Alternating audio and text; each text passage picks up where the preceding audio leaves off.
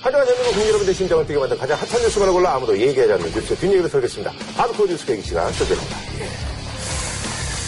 자, 저희가 말이죠. 새롭게 한번 주간 찬밥이라는 걸 네. 마련해 봤습니다. 뉴스가 사실 의도치 않게 굉장히 그 폭발력이 강한 뉴스인데 더 큰 그런 뉴스에 가려져가지고 찬밥이 된 그런 뉴스들이 있거든요. 그래서 이제 그런 뉴스를 한번 좀 발굴해 보자는 의미에서 주간 찬밥. 지난 23일입니다. 대한민국 남성들 또 여성들한테 정말 청천벽력과도 같은 그런 소식이 있었죠. 예, 바로 이제 수지. 그날 많이 터졌어요. 수지, 이민호, 뭐, 그전에 이제 박하선하고 또 저기 유수영, 그 다음에 장윤주 결혼설까지 해가지고 그날 뭐 완전 대단한 뉴스들이 한꺼번에 터졌는데 그래가지고 그날요 지난 그 이명관 사건 시절에 자원개발 관련해서 이제 2,800억 비리설 보도가 됐었는데 이게 이제 묻힌 거예요. 그래서 이제 이것 때문에 또 음모론이 제기가 됐습니다. 23일 날 정말 대형 그 열애설이긴 한데요. 예, 여러 개 big news죠. 네, 수지 양과 이민호 군이 런던에서 데이트를 했다. 음. 네, 뭐 각자 파리하고 런던에서 화보를 찍고 그렇죠. 각자 이제 스케줄이 있어서 이제 파리하고 이렇게 갔다가 이제 런던에서 이제 도킹을 한 건데. 만나가지고 그것도 지금 현재 그 유럽 전체에서 가장 hot하다는 샹그릴라 호텔로 음. 옮겨가지고 거기가 그 런던 시내에서 제일 높은 건물이고 제일 좋은 호텔이라는데 거기다 뭐 차도 뭐 이제 벤츠를 뭐 렌트를 했다. 네, 뭐 그래가지고 뭐 2박 3일을 함께 있었다. 음. 그래가지고 많은 남성들과 많은 아주머니들은 이민호는 소파에서 자고 수지는 침대에서 자지 않았겠느냐 이런 일부야 일부 일부 아니야. 아니 일부. 그러니까 그렇게 믿고 싶다고 네, 많은 분들을 아니, 생각하게 그래서 만든 이거 네. 구속보다가 났었어요. 그래서 뭐 네. 부모님도 같이 있었다 뭐 이런 얘기가 있었는데. 네. 이민호 수지 열애 때문에 이제 중국에서 난리가 나가지고 또 중국의 그저 배우 중에 원영이라는 배우가 있어요. 네. 옛날에 그 저기 주성치하고 이제 그 어, 여자- 여- 홍콩 007이라고 여자 배우인가요? 예, 네. 음. 아주 이제 보이시한 매력의 그 원영이라는 배우가 있는데 그 배우가 또 이제 또 이민호 열혈 팬이었나 보더라고요. 그래서 어. 그 보도 나고 그랬었어요. 수지도 그렇고 이민호도 그렇고 지금 사실 CF계에서는 가장 핫한 음. 남녀 모델인데 그렇게 되다 보니까 그 JYP 주가도 막 흔들린다 뭐 왜? 이런 네? 그러니까 수지가 지금 JYP를 거의 먹여 살리다시피 하고 있으니까 그러니까 삼성으로 말하면 갤럭시 같은 거예요. 네, 수지가. 그렇게 보시면 돼요. 네. 아니 근데 지금 갤럭시에 지금 뭐 배터리가 폭발했다거나 뭐 이런 그런 뉴스랑 비슷한 그? 정도까지, 뭐, 폭발까지는 아니고. 네. 그쯤 되는 거 아닌가? 자동차로 말하면 이제 뭐 어떤 그 주력 어떤 차종이 리콜 정도 리콜을. 뭐 네. 아니 근데 엔진 쪽 리콜인 거나 마찬가지인 거죠. 네. 그래서 오전 9시 57분에 이제 디스패치에서 이 특종을 했는데 그 2분 뒤에 이 헤럴드 경제에서 한국광물자원공사가 이명박 정부 기간 동안에 해외 자원 개발 기업 29군데에다가 2,822억 원을 일반 융자금으로 내줬다. 이런 29 보도를. 했는데요. 네. 이게 뭔가 엄청난 뉴스를 다른 뉴스로 덮은 거 아니냐 이런 이제 그쵸. 오해 내지는 음모설이 그러니까 뭐 이제 거죠. MB 네. 정부 게 이제 뭐 헤드라인을 뽑으니까. 음. 근데 사실 이제 정확하게 이제 따지고 들어가면은 이제 어 MB 정부 하에 이렇게 하에 나왔다는 건데 공사가 이런 어떤 그 비리설에 이제 휘말렸다는 거죠. 네. 근데 이제 이게 비리설이라기보다는요, 정의당의 김재남 의원이 그 산업자원부로부터 받은 자료예요. 음. 자료를 가지고 분석을 해보니 이런 금융이 나갔더라. 근데 이게 이제 돈을 그냥 준 게 아니라 꺼준 거거든요. 꺼주고도 이제 아주 낮은 네, 이자를 아주 꺼준 거잖아요. 저리로 예. 저리로 꺼준 거죠. 1.75%로 네. 꺼졌으니까 굉장한 저리로 꺼준 건데. 그거 이제 거저먹기잖아요, 거의. 그렇죠. 근데 이게 MB 정부 때 자원 개발을 하겠다고 하면서 했던 여러 가지 정책 중에 하나가 이건데 광물자원공사에서 자원 개발을 하는 기업들한테 저리의 용자를 해주겠다라는 게 원래 정책 목표 중에 하나였고 매년 국정감사에서 했던 거예요. 근데 그걸 이제 새롭게 모아가지고 마치 이게 뭔가 있다라는 것처럼 발표를 하니까 헤럴드 경제가 혼자 특종 비슷하게 하다 보니까 뭔가 있는 것 같은데 내용은 없어요. 내용을 이렇게 정리하면 이런 겁니다. 그러니까 MB 정권 기간 동안에 그렇죠. 광물자원공사가 29개 기업에 예, 일반 용자금을 줬는데 그게 한 2,800여 원 되는 거예요. 근데 여기는 이제 워낙 저리니까 이자가 낮으니까 서로 이제 가져가려고 하는 돈이라는 거잖아요. 근데 들여다봤더니 거기에 경남기업이라는 회사가 있더라. 근데 처음에 언론에 먼저 문제 삼았던 게 성공불 용자입니다. 그렇죠. 이건 실패하면 돈. 실패도 대부분 면제를 면제. 해주는 쪽으로 가는 거니까 이익이 나면 나눠 먹는 거잖아요. 근데 인불용자로 330을 가져갔던 경남 기업이 있고 그, 그 경남 기업이 일반 용자금 한 127억을 또 가져갔으니까 워낙 저리니까 일부 기업을 특혜 준 거 아니냐 라고 이제 해석할 여지가 있는 거고요. 경남 기업은 최근에 비자금하고 뭐 조세 포탈 이런 것 때문에 조사받고 있고 회사는 법정 관리 들어가고 네네. 또 송환 회장이 굳이 따지자면 친이 그렇죠. 이명박 전 대통령과 가까웠던 사람이기 때문에 그렇게, 그렇게 연결해보면 이게 뭔가 좀 비례 여지가 있는 거 아니냐라고 이제 의혹을 제기한 거죠. 어떻게 보면 이제 포커스가 친이 어떻게 이제 지켰던 이제 성완종 네. 전 의원. 네. 어쨌든 이것 때문에 이제 좀, 뭐, 이 소식이 좀 묻혔어요. 예. 수지열에서 이제, 어, 단독으로 보도한 이제 디스패치가 음모론에 이제 적극적으로 이제 해명을 했습니다. 그래서 이제 자기네들은 저기 네. 출장비까지 이제 엄청 써가면서 런던까지 가고 무슨 파리까지 가가지고 이렇게 해서 이제 참 디스패치 했는데. 대단하긴 하더라고요. 정보력이 좋은가요? 대단하긴 해요. 그거 유럽까지 쫓아가려면 그 상당히 정말 출장비도 그렇고 그게 하루 이틀 만에 그게 될 저는 그래서 그게 그거보다도 이런 음모가 생각이 나더라고요. 제가 만든 음모론인데 수지하고 이민호가 미리 걸린 거예요. 그래가지고 디스패치가 수지하고 이민호하고 접촉을 해가지고 좀 멋지게 기왕 터트릴 거 어? 구질구질하게 그래서 뭐 이제 아니 그럼 저 수지 저기 저기 암산 이런 데서 이쪽에서 저기 네. 돈 대가지고 오라고 그런 거예요? 아니 그런 건 아니지만 돈 된 건 아니지만 가, 가는데 같이 가가지고 기왕이면 좀 멋있는 사진을 한 장 찍어서 하자. 왜냐면 수지 사진이 너무 멋있더라고. 뭐 이렇게 마치 무슨 뭐 중세 시대 이렇게 뭐 이런 거 쓰는 것처럼 수도사들이 쓰는 것 같은 이런 걸 이렇게 딱 쓰고 얼굴 이렇게 나왔는데 이게 다 멋있다. 아니 찍어도 내가 찍으면 100장을 찍어도 그런 사진 한 장 건질까 말까 한 딱 그런 앵글이 딱 잡혀가지고 수지도 그렇지 또 그리고 이민호는 뭐 이렇게 뭐 마우라를 막 목에다가 막 이렇게 둘러가지고 거의 얼굴 됐고. 여기까지 여기까지 가렸어요. 근데 얼굴을 가려도 여기- 드러나는 우월한 기럭지 아니. 뭐 이렇게 딱 이 생각을 네. 누구한테 발설한 적이 있나요? 아니 없죠. 없죠? 네. 예. 누가- 자식들한테라도 좀 먼저 얘기를 하고 나서 얘기를 하세요. 참. 전혀 타당치도 않은 얘기를. 아니 근데 거의 뭐 같이 간 것처럼 사진을 찍어서 왜, 왜 저렇게 얘기하는지를 이해하겠어. 요 과거에 무슨 큰건 터졌을 때왜 그런 소문이 많이 돌았잖아요. 네. 사실은 딴 데서 찍혔는데 아이, 알고 일을. 해서 했다. 그거, 예. 그걸 빗댄 것그 같아요. 옛날에 그래서 저뭐 박지성하고 저 지금 이제 결혼한 그 아나운서. 그렇죠. 거기는 어, 뭐 완전 그냥 화보가 완전히 그렇지. 화보같이 찍었잖아 근데 거의. 예. 디스패치 얘기는 그거죠. 네. 아, 이렇게 저기 우리 어떻게 보면 올해 어떻게 보면 이제 건 중 최고죠. 네. 원빈 그 네. 이나영 건만큼 몇 년에 네. 진짜 한번 나올까 말까. 그런 월척인데 이걸 어떻게 해? 일요일 날 보도할 수가 있냐? 우리 입장에서 최선을 다해서 이제 월요일 날 한 건데 이제 시기적으로 맞아 떨어진 거다 그러는데 굳이 음모론의 시각으로 보더라도 음. 디스패치 보도가 먼저잖아요. 예를 들면 이 건이 터지고 그렇죠. 상당히 화제가 될때 뒤에 게임 한 2시간 뒤에 3시간 뒤에 이게 딱 터졌다 그러면 얘기가 되는데 디스패치가 만약에 어, 헤럴드에서 이런 거 나올 거라는 걸 미리 알고 터뜨렸다고 하지 않는 이상은 먼저 깔 수는 없는 거거든요. 앞뒤로 봐도 참 설명이 아니 잘안 근데 이제 돼요. 사실 이제 많은 그 대치인 분들이 이제 음모론을 또 이제 제기하는 이유 중에 하나가 이명박 대통령과 이제 관련해서 사실 이제 연예계 소식한테 이제 묻힌 경우가 또 있었어요 과거에 전력이 그 지난번에 이제 그 BBK 사건과 관련해서 이제 판결 어, 기사가 이제 공개가 되고 나서 서태지 이자 네. 이혼 소송 얘기였습니다. 2011년 4월인데요. 네네. BBK 사건과 관련해서 그 특별수사팀이 패소된 수사팀이 진 싸움이죠. 네. 네, 수사팀이 진 일종의 이제 면죄부를 준 거예요, BBK에. 음. 그러면 사실은 MB 대통령한테 유리한 판결이었거든요. 그러니까 이걸 덮으려고 한 거 아니냐. 아하. 그것도 시점만 가지고 그 당시에는 설명을 안 했던 게 뭐냐면, 이지아 측 변호사하고 이 사건을 담당했던 로펌하고 뭐 이렇게 음. 아, 맞아, 같은 맞아. 데든가 뭐 아, 맞아, 같은 그래서. 음모론이 나왔던 아, 거예요. 맞아요. 그때 좀 아. 설득력 이 있었어요. 그래서 어허. 그래서 이렇게 타이밍 맞게 깐 거 아니냐. 왜냐면 조절할 수 있는 어허. 내가 한 군데 있었으니까. 아 그러네요. 그러니까 그 설득력이 있는데 이번 건은 그렇게 보기는 어렵죠. 음. 그런 비슷한 것들이 이제 검찰에서는 비슷한 일들이 많이 있거든요. 검찰은 자기가 깔 때는 그럴 수 네, 있지. 네. 가지고 검찰이- 있는 거니까. 검찰 같으면 지난번에도 뭐 하나 무혐의를 해야 되는데 이게 무혐의 하면 음. 욕 먹을 것 같을 때 뭐 같은 시, 같은 날 터트려서 하기가 이쪽 게 더 커지고 음. 이런 이런 식으로 조정을 많이 하거든요. 아니 근데 있잖아요 이런 29개 기업 중에서 이제 경남 기업이 이제 논란이 되고 있는 게 이제 경남 기업과 관련해서 이제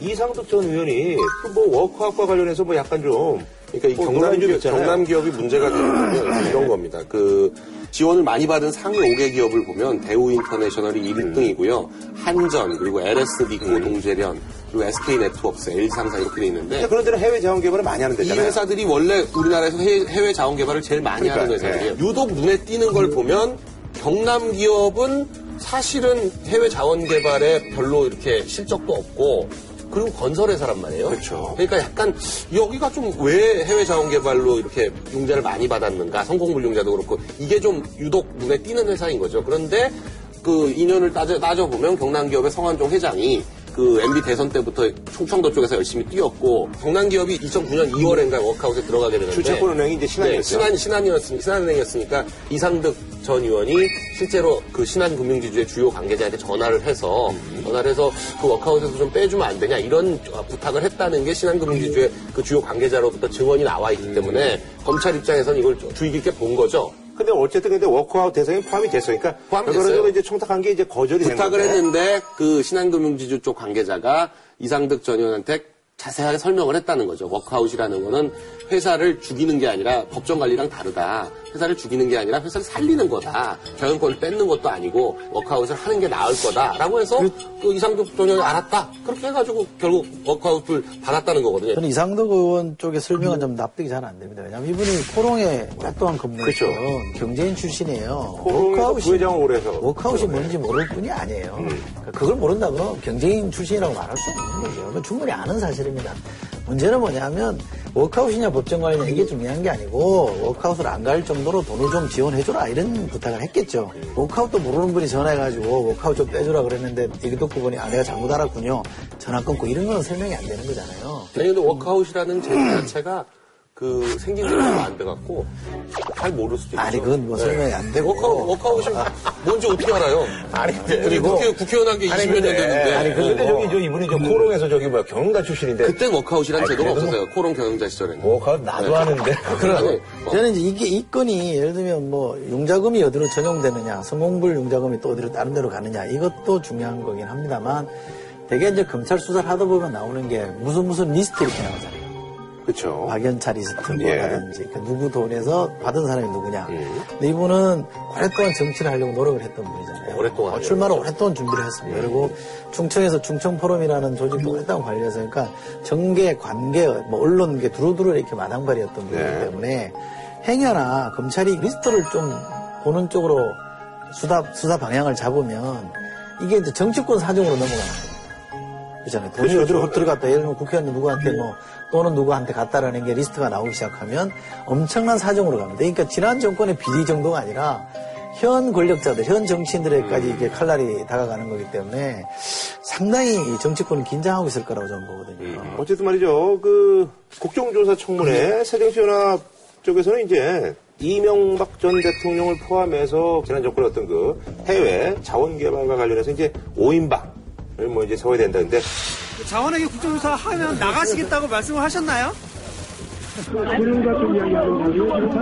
이명박 대- 전 대통령, 그리고 이상득 전 의원, 그리고 현재 지금 그 부총리인 최경환, 최경환. 부총리. 당시 이제 지경부 당시엔 장관이었으니까 지경부 장관이었습니까? 그리고 박영준 전 지경부 차관. 그리고 지금 현재 산- 사업통상부 장관인 윤상진 어, 장관. 그러니까 당시에 지경부 자원개발정책관이었으니까 한다는 건데 지금 국정조사 트- 어, 특위가 그 진행 중인데 자원외교 관련해서 뭐가 지금 나온 게 하나도 없어요. 자원외교 특위에서. 그런데 그냥 다섯 명 증인으로만 부르자 이렇게 하니 이게 받아들여지겠냐고요. 그러니까 그러니까 오히려 또 새누, 새누리당 쪽에서는 아 그래 그러면 노무현 대통령 때 했던 것도 좀 조사해 보자. 그럼 당시 산업자원부 장관이었던 정세균, 정세균, 예. 그리고 당시 대통령 비서실장이었던 문재인 같이 부르자 이렇게 지금 맞서고 있는 건데 아니 근데 이제 그 문재인 의원은 그럼 뭐 내가 나가겠다 뭐 이렇게 얘기를 아니, 근데 한 상황이에요. 본인이 나갈 수도 있다. 어. 그럼 뭐, 엠비 나와라. 이런 얘기잖아요. 네. 그래서 뭐, 농계 전략이니 뭐, 이런 얘기로도 방송에서 얘기를 하는데, 새누리당이 주장하는 거는 정말 치졸해도 너무 치졸한 논리입니다. 전직 대통령, 이명박 정부 때 전직 대통령을 검찰청으로 불러서 수사했잖아요. 그래서 결국 그 양반을 죽음으로까지 가게 만든 원인을 제공했잖아요. 전 정부에 탈탈탈 털었잖아요. 국세청 동원해서 박연차 찾아내고 물고 물고 들어가서 결국 전직 대통령 수사까지 했잖아요. 만약에 그때 자원 비리가 자원외교 비리가 있었다 그러면 당연히 정치 쟁점화 시켜서 먼저 여론 재판부터 했겠죠. 탈탈 틀어서 아무것도 안 나왔는데 지금에 와서 그때 문제 있었다고 주장하는 것 자체가 어불성설 말도 안 되는 억지 논리인 것이고 그 본인도 얘기하잖아요. 자원외교 특위 간사가 얘기하잖아요. 그분이 친인이잖아요. 권성동 의원. 권성동 뭐. 의원이 친위 인사예요. 그러니까 우리도 정치적으로 판단해서 그 사람들 끼워 넣었다. 저쪽이 워낙 정치 공세를 하니까 우리도 정치 공세 차원에서 넣었다라고 본인이 시인을 한 거예요. 또 하나는 뭐냐면 아니 비서실장이 자원회계하고 무슨 상관이 있습니까? 당면 입장에 볼 때 비서실장이 자원회계할 때 관여해요? 상식적으로 말이 되는 걸 갖다 붙여야 되는데 이거는 말이 안 된다고 생각하고요. 또 하나 야당도 무조건 뭐 MB 대통령이 무조건 정원대 세우겠다 이렇게 공언하지 하는 것도 저는 좋은 전략이라고 보지는 않습니다. 9.11 테러 났을 때 미국에서 9.11 위원회에서 청문회 열 때 비공식적으로 전 현직 대통령들도 청문회 나갔습니다. 비공식적으로 정언을 했어요. 그러면 이것도 비공개로 정언하면 되거든요. 실제 정책 결정 과정이 어땠는지를 듣고자 한다 그러면 야당도 자꾸 뭐 대통령 망, 전직 대통령 망신 주려고 그러면 안 되거든요. 현실적인 판단을 좀 해주는 게 좋습니다. 저는 이걸 거품을 확 빼고 논란을 확 빼버리고 현실적으로 궁금한, 궁금한 부분에 대해서만 서로 소위껏 한번 얘기해보자는 거예요. 대통령, 전직 대통령이건 뭐건 간에 필요하면 나갈 수 있다고 봐요. 그리고 증언도 하- 뭐 당연히 궁금한 게 있으면 물어봐야죠. 국회가 그걸 물어보려고 있는 데니까요. 근데 문제는 물어볼 게 있어야 될 거 아니에요. 지금 그게 아직 안 나왔어요. 그게 안 나왔어요? 지금 뭘 물어보면 뭘 뭘 이런 것도 대통령- 물어봐야 되는 거 아니에요? 이거 이거 2,800억이요? 어. 자원외교 MOU 체결하는 주체가 MB 대통령이 나가서 28건 했어요. 28건 했죠. 근데 그 네. 중에 네. 잘못된 게 있잖아요. 하베스트 하나 아니 많이 나왔지 네. 왜안 나왔어요? 실패한 거 말고 성, 성공한 건데 못할 거예요. 아니 그 성공한 거 내가 이렇게 성공했다 얘기하면 되지. 그러니까요. 그게 뭐가 어, 못할 거뭐 이게 있어요? 문제가 뭐냐면 자원 외교와 관련한 비리가 있는 걸 찾아야 될 거 아니에요. 뭔가 돈을 받았다거나 아니면 뭐가 있다거나 무슨 뭐 커미션을 받았다거나 리베이트를 받았다거나 아니지. 뭐가 나와야지 아무것도 없이 그냥 하는- 물어보면 뭘 물어보겠어요. 국회가 국회 실패 사례는 많잖아요. 그냥 대통령 보고 이거 왜 실패했습니까? 대통령이 어떻게 알아요? 왜 실패했는지. 성공할 걸로 알고 투자해서 했는데 그 아니 성공할 줄 알고 또 여기다 투자를 했지 누가 실패할 줄 알고 투자하는 사람이 어디 있어요? 아니 그러니까 구체적으로 비리가 있는 걸 찾아서 비리의 문제를 뭔가 캐거나 아니면 뭐 뭔가 내부의 발자가 있어가지고 그런 어떤 정보를 듣거나 뭐 이런 게 좀 있고 뭘 해야지 이렇게 가야 돼요. 아무것도 없이 그냥 뭐 국정조사라는 데가 무슨 수사권, 음. 국정조사 같은 경우 수사권을 갖고 있는 것도 아니잖아요. 그러니까 구체적인 팩트를 음. 내놔라 그러면 이거는 국회가 나설 일이 아니라 검찰이 나서 수사를 해야 되는 거잖아요. 그러니까 그렇게 주문할 수 있는 사안은 아니고 어쨌든 정치적으로 이 문제를 풀고 넘어가야 되는 거잖아요. 그래 할 생각이 있으니까 여당도 지금 청문회에는 국정조사 만들자는 데는 동의했던 거잖아요. 그런데 시간 끌어서 한두 번도 아니고 매번 정의 문제 가지고 시간 끌어야지 그리고 아무것도 못하게 만들면 안 되는 거잖아요. 그러니까 지금이라도 조금씩 양보해서 할 수 있는 데까지 하고 그렇게 해서 강변 얘기처럼 구체적인 팩트가 어이구 이게 이건 의심난다 의심이 된다 비리 소지가 있다는 게 드러나면 또 더 하면 될 거 아니냐 이거죠 무조건 잘못한 게 없다 무조건 잘못했다 무조건 못 나간다 무조건 나와라 이렇게 접근하는 거는 문제를 푸는 방식이 아니다 이거죠 네.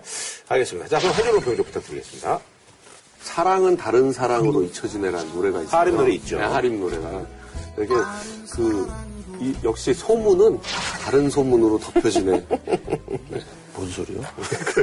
그런 거 오늘 지금 얘기가 지금 그거예요. 이게 비리가 문제가 아니라 아니- 나 음, 저는 음모론으로 그- 덮는다는 얘기하니까. 이번 건은 뭐 업무론의 내용은 별로 저는 설득력이 없다고 보고요. 그 업무론의 시대라는 책을 쓴 사람이 있습니다. 전상진 서강대 교수가 쓴 책인데 거기에 이런 말이 나옵니다. 음모론의 유행은 그 사회의 민주주의가 위협받는다는 결정적인 증거다. 그러니까 우리가 음모론 내용보다는 음모론이 왜 빈번하게 자꾸 제기되는지에 대한 문제의식을 가져야 되고요.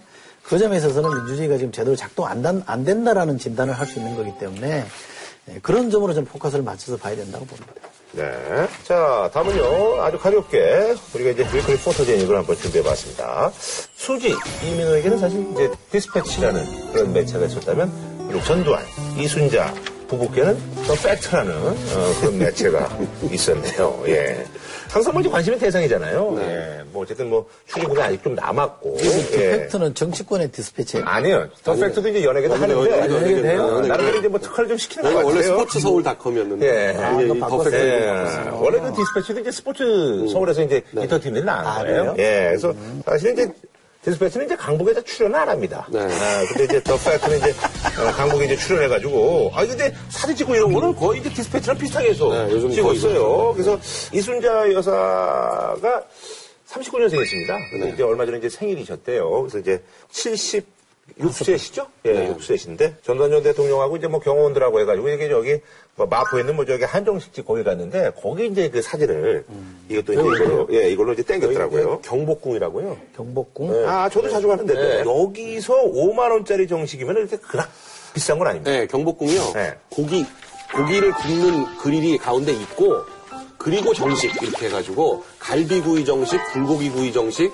뭐 등심구이 정식 이런 식으로 메뉴가 돼 있어가지고 등심구이 정식이 제일 비싼데 꽃등심구이 정식이. 근데 갈비구이 정식을 한거 보면 양념 양념 갈비를 좋아하는 것 같아요. 그러니까. 아니 근데 이제 저는요 그또 팩트에서 말이죠 전두환 이순자 행복한 생일 파티 해가지고 이제 3월 26일자 보도인데 뭐 예, 이런 것들이 약간 저 디스패치식 보도예요. 그래서 뭐 서울 마포구 서교동 인근 한정식 집에서 둘만의 달콤한 시간을 보냈다. 뭐 이런 것들 그리고 1,105억 원의 미납 추징금도 노부부의 사랑을 막지 못했다. 그리고 뭐 이런 거 격동의 세월을 함께한 노년의 사랑도 깊게 물들어간다. 아, 그래가지고 굉장히 좀 이렇게 로맨틱하게. 노부부의 사랑을 막지 못했다. 두 사람은 좋은 날이기에 근심도 잠시 잊은 듯했다. 예. 말끔한 정장 차림의 전두환 이순자 부부는 예약한 자리로 향했다. 뭐, 그래서. 이 여사의 생일상에 숯불갈비 정식이 올랐다. 예. 그리고 미리 준비한 와인을 마셨다. 예. 격동의 세월을 함께한 노년의 사랑도 깊게 물들었다. 이렇게 이거 좀 어떻게 읽어주느냐에 따라서 굉장히 이렇게 아니, 감, 이제- 감동을 자아낼 수도 있어요. 뭘 감동이야, 정말. 이거, 이게 왜 기사예요? 아, 근데 이제 뭐, 네, 또 네. 그런 거지. 네. 또뭐 이제. 원래 셀럽들은요 그냥 돌아다니는 거 하나하나가 다 기사예요. 무슨 셀럽은 셀럽이고. 아니 셀럽은 이 정도면 셀럽이지. 전두환 이순자 정도면 셀럽은 셀럽이지. noto야, noto. notorious 할 때 noto지. 두 분이 뭐 근데 금손, 금손 좋으신 것 같아. 네. 예. 그거라도 좋아해줘. 음. 그래서 아니 보니까 또 저기 이신 점심이잖아요. 이신 전심. 음. 그 옛날에 뭐 이신전신이라고 해가지고 뭐 얘기만 많았잖아요. 그렇죠. 예. 어. 이순, 이순자, 전두환, 이신 전심. 박사위의 육사, 육사위의 여사 뭐 그런 것도 있고. 그게 뭐예요? 박사 위에 뭐? 육사. 육사위의 여사. 음, 박사 위에 육사, 육사 위에 여사. 아, 두 분은 뭐 이제 아내 생일 때 뭐 이럴 때는 어떻게 하세요? 저는 그 결혼하고 나서부터 꼭 지키는 3대 기념일이 있는데요. 하나가 저희 집사람 생일, 하나가 결혼 기념일, 세 번째가 그 저희 처음 만난 날. 아. 네, 소개팅에서 처음 만난 날. 그 5월 21일이고요. 근데 저기. 결혼 기념일은 11월 그게 이제 26일. 본인의 어떤 그 자의에서 그런 거야? 아니면 그냥 본인이 좀 뭐 편하고자? 제 생일은 없습니다. 3대 아하. 기념일. 근데 그 3대에서 처음 만날 날 정도는 뭐 좀. 그러니까 그걸 제 생일로 대체했으면 좋겠는데 네. 그렇게 되지가 않아요. 소장님은 어떻게 뭐? 아내 생일 뭐 챙기세요? 특별히 잘 챙기는 편이 아니죠. 저는 뭐 이벤트 이런 거 잘 안 좋아하는 편이고 기념일 이런 거좀 둔감한 편이거든요. 근데 우리 집 사람은 그런 걸 좀 챙겨야 된다. 꽃 이렇게 뭐 이렇게 해서 보내고. 그런데 이제 잘 안 챙기는 남편을 사니까 좀 불만이 많죠. 아니 근데 지금 이 부부도 사실 지금 뭐 나이가 지금 뭐 80, 70 뭐 이렇게 되신데 아직도 이렇게 로맨틱하게 이제 손잡고 다니시는데. 제가 볼 때는 백담사에서 음. 어, 애정을 싹 틔운 것 같아요. 음. 그 전까지도 물론 뭐 아니, 잘 사셨지만 백담사에서 그- 한 2년 반 있으면서 전두환 전 대통령은 청한덕을 많이 본 분이죠. 되게 전두환 전 대통령은 뭐 속된 말하면 좀 볼품없고 별 볼일 없는 집안이었는데 이순자 여사 잘 사는 쪽은 집. 별들이 많은 집안이었기 네. 때문에 덕을 많이 봤죠. 아니 두 분은 이렇게 저기 손잡고 다니세요? 근데? 손이요? 응. 손을 그걸 뭐 그렇게 심각하게 아니 손을 뭐 이렇게 잡고 다니지는 않죠. 음. 근데 이제 가끔 뭐 팔짱을 끼거나 뭐 이럴 때는 있죠. 예, 근데 손잡고 이제 두 분이 이제 나오시는 모습이 이제 사진 찍혀서. 이연세 되면 자꾸 다니는 게 좋습니다. 그 왜냐면 이연세 안 그러면 낙상해요. 그러니까 그래서 서로 잡고 다녀요. 웃자고 소리를 태고 이 정도 연세가 되면 정말 살아준 그 반려자한테 고마울 것 같아요. 음. 아, 저는 연애할 때도 사실 손마통 잘안 잡았거든요. 부끄러워서. 그런데 2008년인가요? 제가 이제 직장을 그만두고 놀고 있을 때 어디 이제 백화점에 이런 데 가면 자연스럽게 손을 잡게 되더라고요. 그러니까 내가 뭔가 좀 아쉬우니까 손을 잡았던 것 같아. 근데 그거를 손 놓지 말라고 어, 그렇지. 근데 동네 사람들이 그걸 보고 떠날까봐. 무지 사, 이 금술이 좋은 것처럼 생각하더라고요. 아니, 아쉬울 땐 잡게 돼요. 되게 남자들이 그러죠. 네. 아니 그래서 이제 그 덕사이트에서 이분들은 그래도 좀 밀착 취재를 하고 있습니다. 그래서 지난번에 그 1월 달에는요. 네. 색깔은 다릅니다만 이제 그 아주 똑같은 디자인에 또 패딩을 입고 나오셔가지고 그래서 또 요게 또 이제 찍히기도 했었고 그리고 또 올해 또 한해 때도 역시 마찬가지로 또 같이 또 한복을 또 예. 커플룩이요? 예, 커플룩.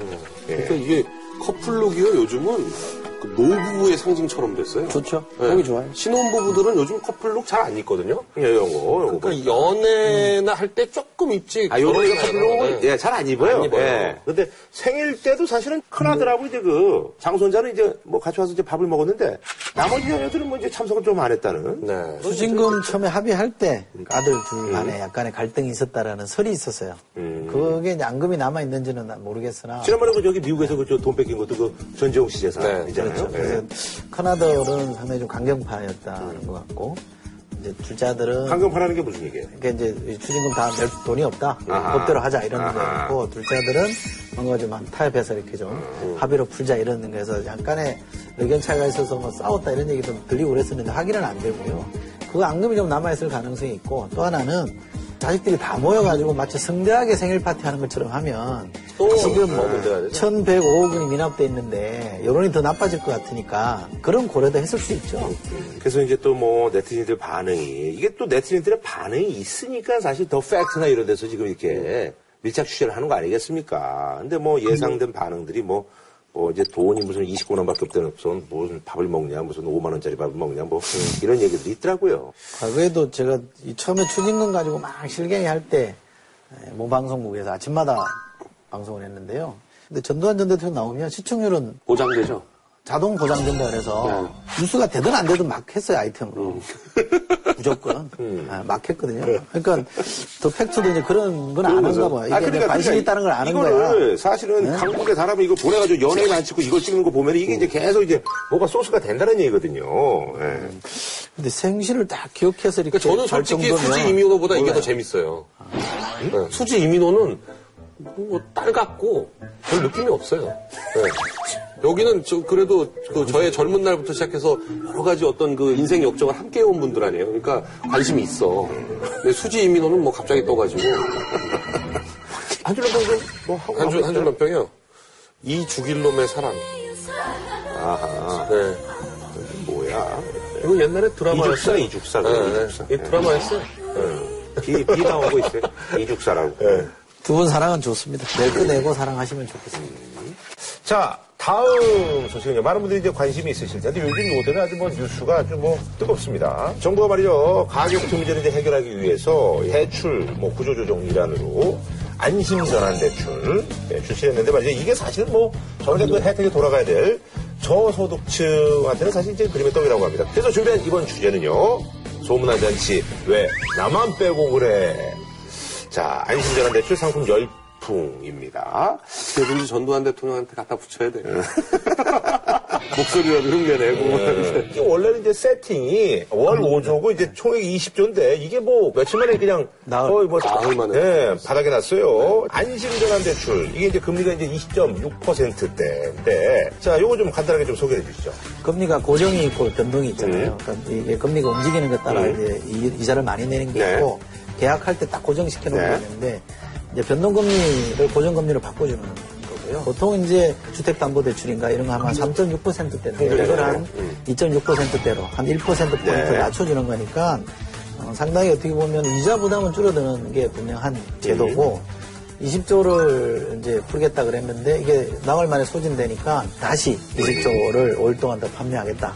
그래서 뭐총 40조가 되는 거죠. 야. 워낙 인기가 앞에 게 좋아서 앞에. 네, 예. 앞에 20조는 선착순으로 했었거든요. 그러니까 오늘부터 하는 거는 이번 주 금요일까지 신청을 받아서 그 20조가 넘어, 예, 넘어가면 집값이 낮은 거부터 음. 낮은 거부터 저- 차례로 바꿔준다고 하니까 금요일까지 다 나머지 20조도 소진이 되지 않겠냐 지금 그렇게 보고 있으니까요. 지금 보니까 뭐 여러 가지 이제 조건이 좀 걸려 있는 게 있는데 이것도 저기 은행권만 되지 또 뭐 제2 금융권은 또 안? 되죠. 예, 그러니까 네. 이게 지금 네. 그 기존의 대출이 16개 시중은행 대출이래야만 이걸 전환을 해주는 거고요. 그러니까 농협도 이제 네. 단위 농협은 안 되는 겁니다. 농협도 예. 농협은행이라고 돼 있는 네네. 거는 이제 중앙이고요. 그 그건 되는데 단위 농협들 있어요. 지역 단위 농협들. 네. 저도 이번에 보니까 제가 지역 단위 농협에서 대출을 받은 거더라고. 그래가지고 해당이 안 되더라고요.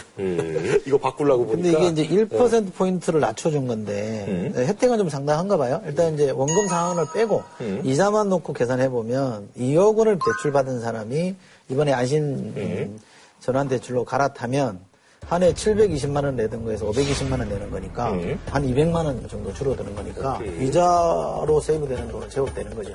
근데 이제 아까도 말씀하신 것처럼 이게 모든 분들한테 해당되는 게 아니에요. 그래서 이제 은행 같은 경우도 사실 이제 16개 은행, 시중은행이 되고, 뭐 제2금융권 안 되고, 그 다음에 이제 그 주택도 이제 9억 원 이하. 네. 주택담보 변동금리 대출만 해당이 되기 때문에 주택담보대출이라고 하더라도 고정대출은 거예요. 네, 고정금리로 돼 있는 건 안 되는 거고요. 그냥 아예 그냥 은행원들이 이제 권유를 해가지고 고정이 나요. 뭐 이렇게 해가지고 이제 고정으로 한 사람들 안 되고 변동만. 근데 변동. 그게 이제 지금 많은 분들이 불만을 가지는 건데 왜냐면 정부가 고정금리로 해라라고 작년에 막 한참 그랬죠. 갈아타라고 막 캠페인 했거든요. 근데 그래서 그 말 믿고 갈아탔던 사람들은 이번 혜택을 못 보니까 말잘 듣는 음, 사람한테 어떻게 불이익을 주느냐 이런 지금 얘기가 나올 수밖에 없어요. 그리고 원금을 일부 갚아야 된다. 네, 그러니까 원금 같이 갚아야 된다. 가게로서는 이제 자기가 빚을 까나가긴 하는 겁니다만 어쨌든 지출은 이제 늘, 늘 수밖에 없는 거죠. 네. 그렇게 숫자를 보면 2억 원을 대출받은 사람이요. 지금 방식으로 하면 매월 이자만 한 58만 원 정도 냈는데 이 갈아탔잖아요. 그러면 이게 이제 30년 분할 상환이라고 치더라도 매월 원금까지 99만 원을 내야 되니까 돈 내는 사람 입장에서는 더 많이 내야 돼요. 그러니까 원금 상환 능력이 없는 분들도 이걸 못하는 거예요. 못하죠. 예. 이걸 갈아탔다가 못 갚는 분들이 나올 수도 있어요. 그러니까 이게 가계부처의 구조의 질을 좀 낮게 만들겠다라고 한 취지가 조금 더 지나서 경기가 계속 안 살아나면 여기서 돈을 못 갚는 사람들이 또 나올 수 있어요. 그러니까 더 나빠질 가능성도 있습니다. 네. 그래서 아까도 이제 저희가 말씀드린 것처럼 소문난다시 왜 나만 빼고 그래. 이게 사실은 진짜로 이제 저소득층. 정말로 이제 저소득층 같은 경우는 근데 이제 지금 금융권에서 제일 불안한 게 가계부채가 거의 1100조를 돌파했기 네네. 때문에 가계부채 때문에 금융권에 위기가 오지 않겠나 이런 우려들을 많이 하기 때문에 사실 이걸 통해서 원리금을 같이 상환해 나가면 원금을 못 갚게 될 리스크를 현저하게 줄이는 거죠. 그러니까 이자를 줄여주면서 원금을 같이 갚으라고 하니까 그렇죠. 원금이 계속 줄잖아요. 그러니까 이게 가계부채로 나간 돈을 나중에 만기가 됐을 때 상환을 한꺼번에 해야 될 때 못 갚을 위험을 많이 줄이기 때문에 이게 가계부채 대책 겸 기존에 있는 그 중산층 이게 서민층을 위한 대책은 아니에요. 네. 서민층을 위한 대책은 아니고요. 그러니까 중산층의 가계 이자 부담을 좀 줄여가지고 어, 중산층의 소비를 좀 높이고 뭐 이런 하여간 여러 가지 대책하에 나온 건데 상당히 지금 이건 성공한 대책이 된 거죠. 그러니까 우리 강변이 얘기했습니다만 이게 가계부처가 워낙 이게 좀 질이 안 좋다. 막판에 돈 못 내면 이게 다 물리는 거잖아요. 그래서 이자 낮출 테니까 원금 갚는 쪽으로 갈아타라 이렇게 유도해서 그것까지는 성공을 한 거예요. 이게 이제 원하는 대로 성공이 나올 거냐는 문제인데 어쨌든 가게가 수입은 뻔한데 소득은 뻔한데 그동안 이자만 내던 사람이 원금까지 같이 분할해서 내면 내야 될 돈이 더 많아지잖아요. 그러면 소비 여력이 더 줄어드는 거 아니냐. 이렇게 되면 결국 돈을 더 안 쓰게 되는 거다라고 지금 지적하는 사람들은 분명히 있습니다. 근데 어쨌든 뭐 이제 반응은 폭발적이잖아요. 네. 예. 3.6에서 이제 2.6으로 이제 뭐 이제 금리가 이제 떨어지는데 원금은 갚아야 됩니다만. 근데 뭐 앞으로 이제 금리가 이제 좀 더 떨어질 여지가 있다라는 그런 의견들도 있지 않습니까? 그렇죠. 지금 1.75로 최근에 이제 낮췄는데요. 앞으로 한 3개월 내에 1.5까지 낮출 가능성이 있거든요. 어, 근데 그렇다고 하더라도 2.6이면 2%대 금리 대출이라는 건 있었던 적이 없기 때문에 네. 어차피 이제 변동금리로 가서 좀 떨어진다 네. 하더라도 3.7에서 조금 떨어졌다. 조금 떨어져도 3.5. 3점대 초반이지 뭐. 2%대로는 절대로 떨어지지 않을 거다라는 그런 생각들을 하기 때문에 고정금리로 20년이고 30년이고 이렇게 가는 게 훨씬 낫겠다라는 아하. 판단을 하는 거죠. 예. 그래서 이제 우리 강 변호사님 얘기가 집을 사는 얘기 아니에요. 아, 땡겨서 무조건 이러면 하- 하라고 하는 거기 때문에 하는 거예요. 자, 허준호 성님 부탁드리겠습니다. 저는 이번에 안심 전환 대출을 꼼수라고 보지는 않습니다. 일종의 바둑으로 치면 묘수인데요. 어, 상당히 이 호응이 좋은 걸 보면 많은 분들이 여기에 대해서 필요성을 느꼈다는 거기 때문에 일종의 묘수라고 볼 수 있는데 바둑에서 묘수 세 번이면 진다란 말이 있잖아요. 묘수로 한국 경제를 풀려고 그러지 말고 저는 정공법으로 가야 된다고 생각합니다. 그건 뭐냐? 소비를 진작시키려야 되고요. 소비 진작은 결국 소득을 늘려주는 게 답이다. 여기서 정부가 승부를 내는 정공법으로 가라. 정수로 가라는 걸 권하고 싶어요. 네. 조건에 해당되면 무조건 전환해라. 네. 알겠습니다. 다음은요, 제2롯데월드. 이게 사실 진짜 공기가 엄청 빨랐잖아요. 2010년도에 이제 착공을 했는데 4년 5개월 만에 100층 이제는 정점을 향해서 가고 있는데 이게 100층 돌파했으면 굉장히 이제 뭐 시행 시공사 입장에서 굉장히 기쁜 일인데 이게 뭐 마냥 기뻐할 수가 없네요. 저층부 입점에 있는 그 상인들이 야 이게 진짜 장사는 컨디션이 너무 안 좋더만요 보니까 그래서 진짜 불만이 폭발 직전이라고 합니다. 상인들한테 끝났습니다. 네. 네. 혼날 수밖에 없죠. 혼날 수밖에 없더라고요. 좀 소개해 주세요. 그러니까 지금 롯데월드 본관 건물이 있고요. 네. 그게 이제 100층까지 지금 올라가서 이제 이번에 100층 돌파 기념식을 한 건데 그 밑에 엔터테인먼트 동이라고 있고 네. 쇼핑몰 동이라고 있고 그 그리고 에비뉴얼 동이라고 네. 해가지고 본 건물의 저층부가 아니고요. 그렇죠, 그렇죠. 다른 건물이에요. 네. 다른 건물이고 여긴 이미 완공이 다 된 거예요. 그래서 이제 작년부터 거기에 이제. 그래서 뭐, 여기를 네. 공사를 하고 있지만 이쪽을 오픈을 해가지고 영업을 했는데 여기 안전이 좀 문제가 있다라고 해가지고 수족관하고 영화관을 영업 정지를 해버린 거예요. 네. 그러니까 수족관하고 영화관이 사실 집계 효과가 있잖아요. 사람들이 거기 그것 때문에 쫙 흔히 얘기하는. 핵심이죠. 네. 집계 효과가 있는 게 두 가지가 딱 영업 정지를 먹어버리니까 손님이 초창기에는 하루에 10만 명 이상 왔었는데 요즘은 5만 명대로 떨어졌다는 거예요. 그러니까 상인들 입장에서는 새로 지은 몰이니까 주변 시세에 비해서 훨씬 임대를 많이 냈을 거 아니에요. 지금 공개를 안 하고 있어서 정확하게 얼마인지는 모르는데 대충 알려져 있고 두세 배 비싸다고 알려져 있어요. 주변 상가들 시세보다. 그럼 훨씬 비싼 임대를 내고 들어와 있는데 장사는 지금 초창기 장사보다 반 이하로 뚝 떨어져 버리니까 있는 업체들도 막 나가려고 하기도 하고 이미 나간 데도 있고 하여간 상인들은 그 굉장히 울상인 그런 상황입니다. 아니다 보니까 이게 이제 컨디션이 굉장히 그 좋지가 않은 게 보통 이제 뭐 물건 사고 이제 영수증 보여주면 이제 주차비는 거의 이제 뭐 몇 시간 이내는 공짜인데 보니까 여기는 주차도 뭐 사실은 공짜가 아니고 그리고 또 주차도 무슨 예약제 해가지고 자기가 그러니까 단순히, 그거를 단순히 공짜가 네. 아닌 게 문제가 아니라요. 여기가 원래 주차 처리할 수 있는 거는 하루에 만 대까지 가능하대 지금 하루에 이용하는 차량 수가 500대라는 거예요.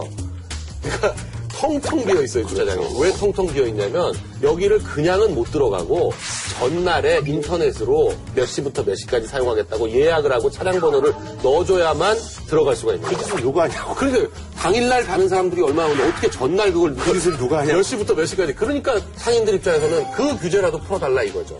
주차비는 지금 보니까 주차비도 무료로 못하게 해요. 네, 그러니까 주차도 주차비도 무조건 내야 되고. 물건을 사도 세요금을 내야 되니까 이것도 뭐 만만치가 않은 거죠. 예. 근데 이거는 원래는 이게 워낙 큰 건물이 다중이 이용하는 시설이 들어오니까 교통이 혼잡해지잖아요. 그러면 이 시설을 이용하지 않는 주변 사람들에게 피해가 가는 게 있으니까 그게 이제 비용을 부담하라 그러는 거잖아요. 근데 전체적으로 이게 안전에 대한 신뢰가 확보가 안 돼 있다 보니까 사람들이 안 가는 거거든요. 제가 지나가 보면 이 방송 끝나면 되게 이제 걸어서 지나가거든요. 이게 처음 개장했을 때 작년 10월 같은 데는 명동에 왔던 요크들이 되게 다 글로 갔다는 얘기가 나올 정도로 썰렁했어요. 뭐 다 어디 갔냐 그랬더니 롯데 잠실 롯데월드로 갔다 제2 롯데월드로 갔다 그러더라고요. 근데 이게 요즘 가보면 다시 요크들이 다 명동에 있거든요. 그러니까 그게 안 간다는 얘기예요. 그러니까 관광객들은 글로 갈 수 없을 정도로 안전 문제가 지금 생겼다는 거니까 문제의 본질은 안전에 대해서 신뢰를 담보하지 못한 롯데의 문제인 거죠. 지금 이제 그 안전상의 이제 문제가 이제 사실 이제 불거진 게 극장하고 이제 저기죠 수족관이죠. 수족관. 아쿠아리움. 예. 근데 이제 극장 같은 경우는 뭐 이게 떨림 현상이 롯데월드 측 설- 설명은 그게 아니고 위에 있는 스피커가 우퍼 우퍼가 뭐 쾅쾅 울리다 보니까 그 바로 밑에 있던 영사기를 이제 천정에 매달아놨는데 영사기가 떨리는 바람에 그 우퍼 소리 때문에 그 영사기가 조금 떨리니까 화면상으로는 크게 영화가 떨리는 것처럼 보여가지고 근데 이제 그건 롯데 측의 얘기입니다. 예 극장 보던 그 관객들이 대피했다 이런 건데 영화 보는 애들이 화면이 막 이렇게 떨리고 그러면 사람들이 아, 무섭죠. 겁나지. 무섭죠. 예. 어, 뭐가 이제 그 건물이 흔들리나 보다. 그런데다가 또 이제 수족관에서 물 새고. 네, 바닥에 뚫려 있었고 또 수족관 그 있는 그 밑에 지하에 또 전기 시설도 있고 그래가지고 큰 사고 날 수 있다라는 개연성 때문에 사람들이 무지 불안해하는 거잖아요. 거기다가 이제 또 저기 싱크홀 이런 것도 작년에 많았지 그러니까 네. 사람들이 아니 거기 안 가고 이제 딴 데 가는 거예요. 그래서 지금 그 어쨌든 상인들이 이제 아주 뭐 이거 죽어나잖아요. 그러니까 롯데 측에서는 이제 그 내놓은 조치가 임대료를 좀 감면해 주겠다라고 해서 한 100억 원 가까이 감면을 해줬나 봐요. 그런데도 지금 계속 사- 그 장사가 안 되고 있기 때문에 되니까. 100억 임대로 감면한 게 뭐별 의미가 없어요 지금. 그나마도 큰 데는 이제 계약서 같은 걸 자, 세히 검토해서 아무래도 이제 근데 같은데 또 법무법인도 있고 그러니까. 그러니까 이제 경제 상황이 급격하게 악화됐거나 이랬을 때 임대료를 뭐 조정할 수 있다 뭐 이런 조항들이 있을 거거든요. 그러니까 그 협상을 해가지고 뭐 조정을 좀 하는데 소규모 상인들은 그런 내용이 빠져 있는 데도 있고 뭐 이러니까 하여간 이게 똑같이 적용이 안 되다 보니까 또 서로 상인들 간에도 불만이 뭐 이게 계약서 주고받는데 그런 조항이 없다고 할지라도 민법이나 뭐 상가 건물 임대차 보호법에 보면 경제 사정이 안 좋아서 수입이 줄어들면 협상할 여지가 있다고 하니까 롯데가 좀 더 적극적으로 이 문제를 풀려고 하는 노력을 해야 되고요. 뭐 나중에 뭐 이게 상인들이 뭐 집단으로 연합해가지고 뭐 소송 이런 것도 할 수 있겠어요? 할 가능성도 있겠죠. 예. 근데 이제 문제는 그렇게 소송전으로 가면 나갈 각오를 하고 해야 되는 거거든요. 음. 근데 아직 상인들 입장에서는 희망을 갖고 있으니까 그렇게까지는 안 하는 거고. 아 개장되면 뭔가 좀 그래도 뭐가 있지 개장, 않겠냐. 그래도 개장을 완벽하게 다 하고 나면 거기 뭐- 사실 못 들어가서 난리였지. 뭐 예, 들어가 있는데 지금 롯데하고 척을 져버리면 나중에 계약 기간 뭐 2년이고 3년이고 지났을 때 제일 먼저 거기부터 내쫓을 테니까 음. 어차피 의리기 때문에 상인들 입장에서는 지금 좀 참을 수밖에 없는 그런 상황이겠죠. 사실은 우리가 두 가지를 좀 전제로 봐야 돼요. 첫째, 이게 허가난 과정이 엉터리였잖아요. MB 정부 때 공항에 있는 거를 각도를 비틀어가지고 역대 정부가 다 안 해줬던 걸 어거지로 좀 해줬잖아요. 그러니까 사람들이 MB 대통령이 롯데 봐주려고 해준 거다라는 식으로 다들 알고 있는 거잖아요. 근데 또 임시 개장할 때 엄청난 롯데가 여론전 했거든요. 빨리 열어줘야 된다라고 해서 여론전에서 결국 서울시가 오케이 해서 간 거잖아요. 그러니까 두 가지를 놓고 보면 롯데가 굉장히 서둘러서 한 건데 이렇게 미뤄 짐작컨대 신격호 회장의 연세 22년생이시더라고요. 연세가 굉장히 많으시는 어, 그렇죠. 거고 이분의 필생의 사업이었잖아요. 그러니까 빨리 뭔가 이렇게 진동을 나서 제대로 가는 걸 보여드리고 싶은 그게 있는 것 같아요. 그러다 보니까 좀 너무 빨리 실적을 내는 쪽으로 마케팅을 펼친 게 좀 패착인 것 같고요. 어쨌든 제1롯데월드 이것 때문에 아무래도 이제 어, 직접적으로 이제 연관이 돼 있으니까 그래서 지난번에 이제 그 100층 돌파 기념식에 이제 박원순 시장이 이제 초대를 받고 뭐 응하지 않았습니다. 이 건물이 정상적으로 축복 속에서 지금 지어지고 있는 거다 그러면 당연히 가야죠. 백층을 짓는다니까 그것도 나름대로 기념비적인 그렇죠. 서울의 뭐 랜드마크인데. 성과잖아요. 네. 가는 게 맞는데 지금 영업 재개를 할 거냐, 영업 중지를 정지를 풀어줄 거냐가 관심사기 때문에 참석하면 거기에 대해서 또 오해를 받을 여지가 있고요. 여기 갔다가 나중에 조그마한 문제 생기면 또 뭐 아주게 한거 아니냐라는 말들이 나오고 이러니까 쓸데없는 논란을 야기하는 행동은 안 하겠다. 이런 의지 표명이라고 봐야 되겠죠. 박 시장 얘기 나는데 뭐 할 얘기는 없어요? 박원순 시장의 그 주저 행정이 빛을 발하고 있는 주저 행정이요? 네, 주저 주저. 그게 뭐예요? 밀어줄 건지 아니면 막 안 밀어줄 건지 허가를 해줄 건지 말 건지 뭐 하나를 좀 제대로 심플하게 정리를 못하고 주저 주저 주저 주저. 예. 그러니까 여기를 할 거면 아예 안전을 확실하게 책임지고 밀어붙여 가게장은 이제 하지 말았어야 예, 된다. 아, 아예 확실하게 안전하게 할 거면 가게장을 안 해주든지.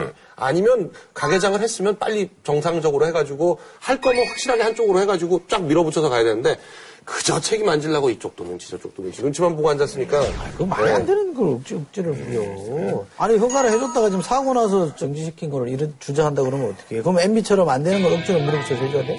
그건 아니지. 롯데월드가요. 롯데가 한자로 낙천이라고 써요. 롯데가 중국에서. 중국에서 네, 그래서 롯데월드는 어떻게 보면 낙천 세 개예요. 즐거울 낙자, 하늘천자 세 개. 네.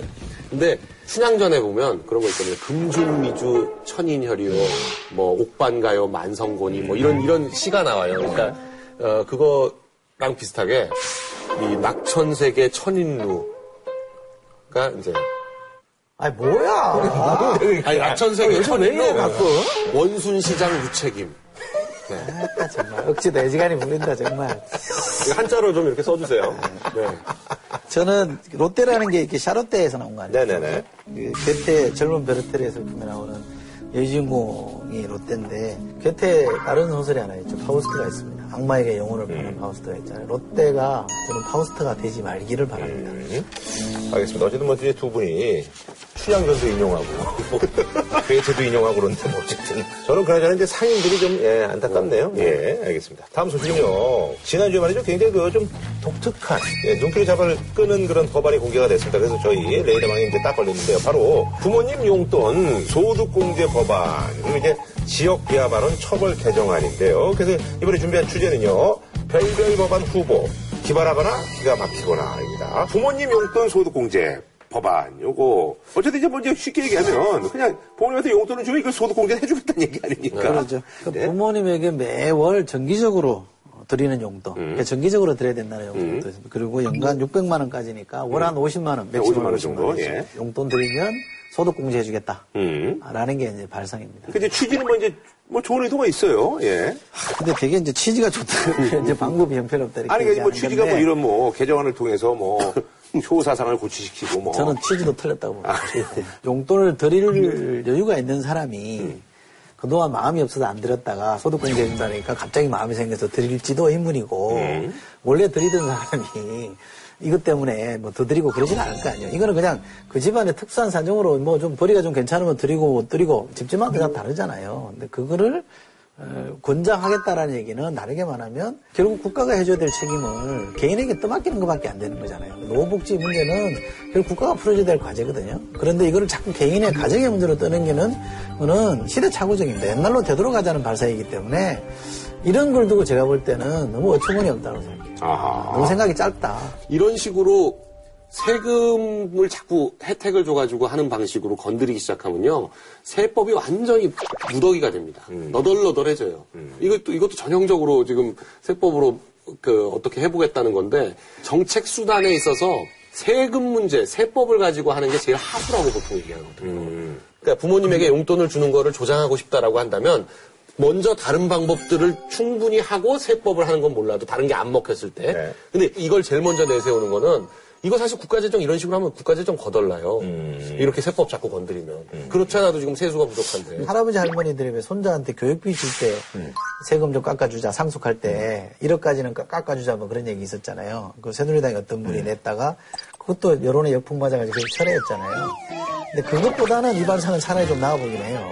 그런데 어쨌든 발상 자체를 노인의 복지 문제를 효고 사상으로 풀겠다. 이건 답이 아닙니다. 이제는 그런 시대가 아니에요. 아니, 그래서 이제 아직 이제 구멍이 좀 많아요. 예. 굉장히 그래서, 많죠. 예. 제일 큰 구멍 중에 하나는요. 부모님께 용돈을 드리는데 그걸 세무 자료를 남기면 부모님 용돈이 소득으로 잡히게 되거든요. 그렇죠, 그렇죠. 그러면 기초연금 받는데 문제가 생길 수가 있어요. 음. 기초연금이 이제 80 몇만 원 이상의 소득이 있- 있으면은 그것도 깎거든요. 그러니까 요- 여기서 용돈 주고 그걸로 원래 국가에서 받을 게 깎이는 그런 가능성이 있고요. 음. 그리고 주긴 주는데 도로 뺏으면 어떡할 거냐. 부모 이름으로 통장 개설해가지고 여기다가 증빙만 만들어 놓고 자기가 어차피 쓸 거 그런 식으로 하는 그 자녀들도 분명히 나올 거다. 그렇죠. 엄마, 저, 저, 이거 네. 내가 또 따로 드릴 테니까 이거는 일단 그렇게 합시다. 뭐 이렇게 해서 그런 경우가 있겠죠. 예. 그 일종의 부자 감세일 수도 있습니다. 그렇죠. 그렇죠, 사실은. 못 주는 사람들이 넘쳐도. 돈이 없으면 못 드리는 분은 손해보는 거니까. 그러니까 조금 설익은 거예요. 네, 설익은 겁니다. 자, 어쨌든 근데 이 개정안이 뭐 통과되면은 약간의 절세 효과는 있긴 있겠죠? 통과 안 됩니다. 예, 통과 안 되는데. 아, 이건 진짜 될 수가 없어요. 그래요. 어르신들의 삶이 정말 힘들다. 노후복지가 지금 시급하다. 이 문제만큼은 제기를 했어요. 그러니까 홍준표 지사가 억지로 무상급식 제기한 것보다는 훨씬 나은 방식이에요. 그런 점에 대해서는 박수를 쳐드리고 싶은데 좋은 방안은 아닙니다. 네, 어쨌든 뭐 통과는 안 될 것이다. 예. 자, 그리고 말이죠. 지금 인터넷상에서 이제 지역 감정을 조장하는 이제 지역 비하 발언. 여기 이제 과태료를 부과한다. 전관위에서 이런 안을 추진하겠다고 네. 이제 네. 얘기가 나왔는데, 예, 소개해 주세요. 예. 그, 이게 선거 때만 되면 또 선거 아닌 경우에도 왜 지역을 비하하는 발언 많잖아요. 뭐 전라도 홍어, 어, 뭐 영남당, 멍청도 이런 그 지역에 대해서 비하하는 악의적인 발언에 대해서는 최대 200만 원까지 과태료를 매기겠다는 거니까 이거는 문제의식은 좀 충분히 근데 이게 공감합니다. 중앙선관위에서 이제 의원하고 콜라보로 해가지고 이제 법안을 내겠다는 얘기잖아요. 그렇게 돼 있죠. 예. 어, 그렇게 되는군요. 네. 이게 보면 어떤 맥락에서 이게 좌우하는 거거든요. 이게 홍어라는 표현이 그러니까 그냥은 홍어라는 표현이 아무 문제가 없는데 어떤 특정한 맥락에서는 이게 이제 어떤 특정 지역을 비하하는 발언이 되는 거거든요. 그뭐 과맥이라는 표현을 쓰기도 하고 뭐이 전라도 쪽은 홍어고 이제 저 네, TK 쪽에 좀 네, 과메기구나. 과- 과메기다. 그렇게 하고 뭐 그래서 이게 이- 그 맥락이 되게 중요한 건데 이걸 어떻게 특정을 하겠다는 얘기인지 지역 비하 발언 같은 게 뭐 이전까지는 처벌하게 되면 뭘로? 뭐 명예훼손이 아니면 뭐예요? 그 명예훼손이나 모욕으로 모욕? 이렇게, 예, 아. 처벌을 됐는데 그 최근 같은 경우에 5.18 사진에다가 음. 뭘 해서 했던 그런 특정 사이트에서 그렇게 했던 사람을 항소심에서 징역 6월에 집행유예 1년 음. 어, 이렇게까지 선고한 사실이 있거든요. 근데도 이제 명예훼손까지는 아니고 이게 모욕이다 음. 이렇게 와가지고 그렇게 처벌했던 건데 근데 이제 이거를 선관위에서 상시적으로 처벌하려고 하는 음. 어, 것이 과연 적합하냐 이건 뭐 국회에서 논란이 많이 있을 거예요. 그런데 개인적으로는 어떻게 생각하세요? 저는 선관위한테 이런 권한까지 줘야 되는가 좀 의문이 있어요. 음. 예, 이게 지역 비하 발언을 왜 선관위에서 꼭 그렇게 단속을 해야 되는 건지 음. 예, 경찰이나 검찰 놔두고요.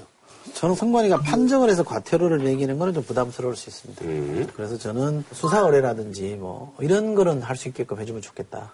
그래서 이게 뭔가 하면 안 된다라는 쪽으로 분명하게 저는 이렇게 좀 선을 그어줄 필요는 있는 것 같아요. 그러니까 특정 지역을 비하하는 발언에 대해서 선관위가 과태료를 매기겠다라고 하니까 그냥 우리가 그냥 그런가 보다라고 듣는데 만일에 여기 조금만 해서 국가 원수를 모독하는 발언을 했을 때 과태료를 매기겠다라고 하면 난리 날걸요? 표현의 자유를 침해한다, 언론의 그 풍자도 안 되냐, 난리 날 거라고요. 그러니까 대통령을 모독하는 거는 풍자고 해서 괜찮은데 지역을 비하하는 건 안 되는. 안 되죠.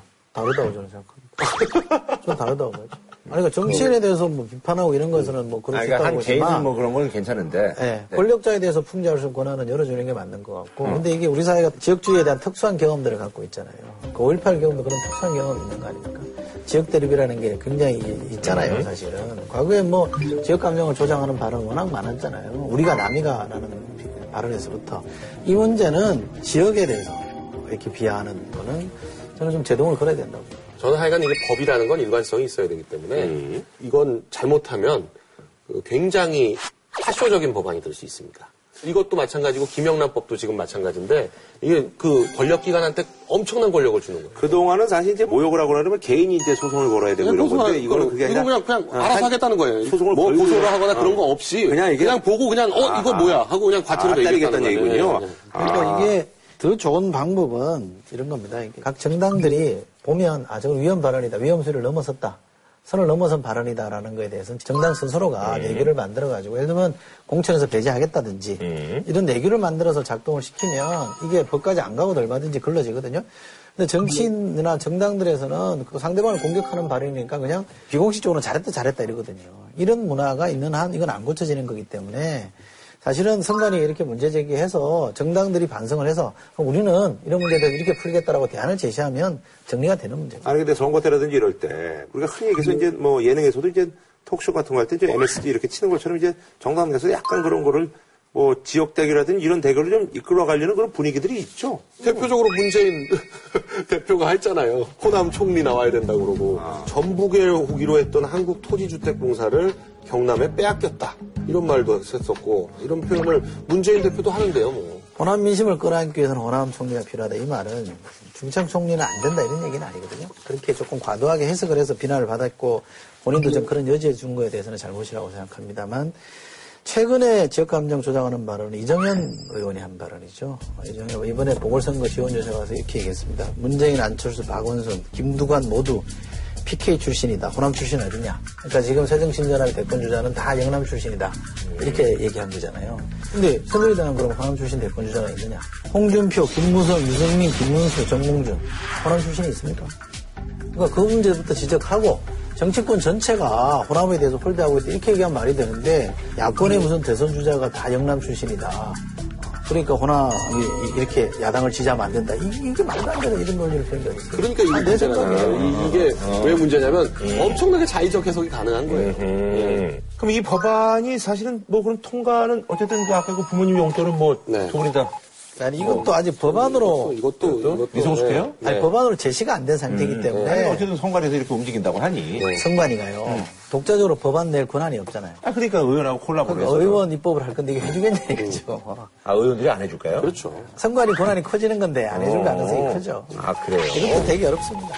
아. 선관위도 이게 지금 문제 제기한 수준이에요. 문제 제기를 문제 제기를 한 거죠. 문제 제기. 네, 지금 이게 그만큼 심각하니 어, 우리가 이런 고민까지 해야 된다. 그렇죠. 하는, 하는 정도 얘기를 한 거예요. 네. 음, 알겠습니다. 뭐 이제 두 분 다 이제 통과는 뭐 좀, 아, 네. 안 된다고 보시는군요. 예, 알겠습니다. 저희는 다음 주에 찾아뵙겠습니다.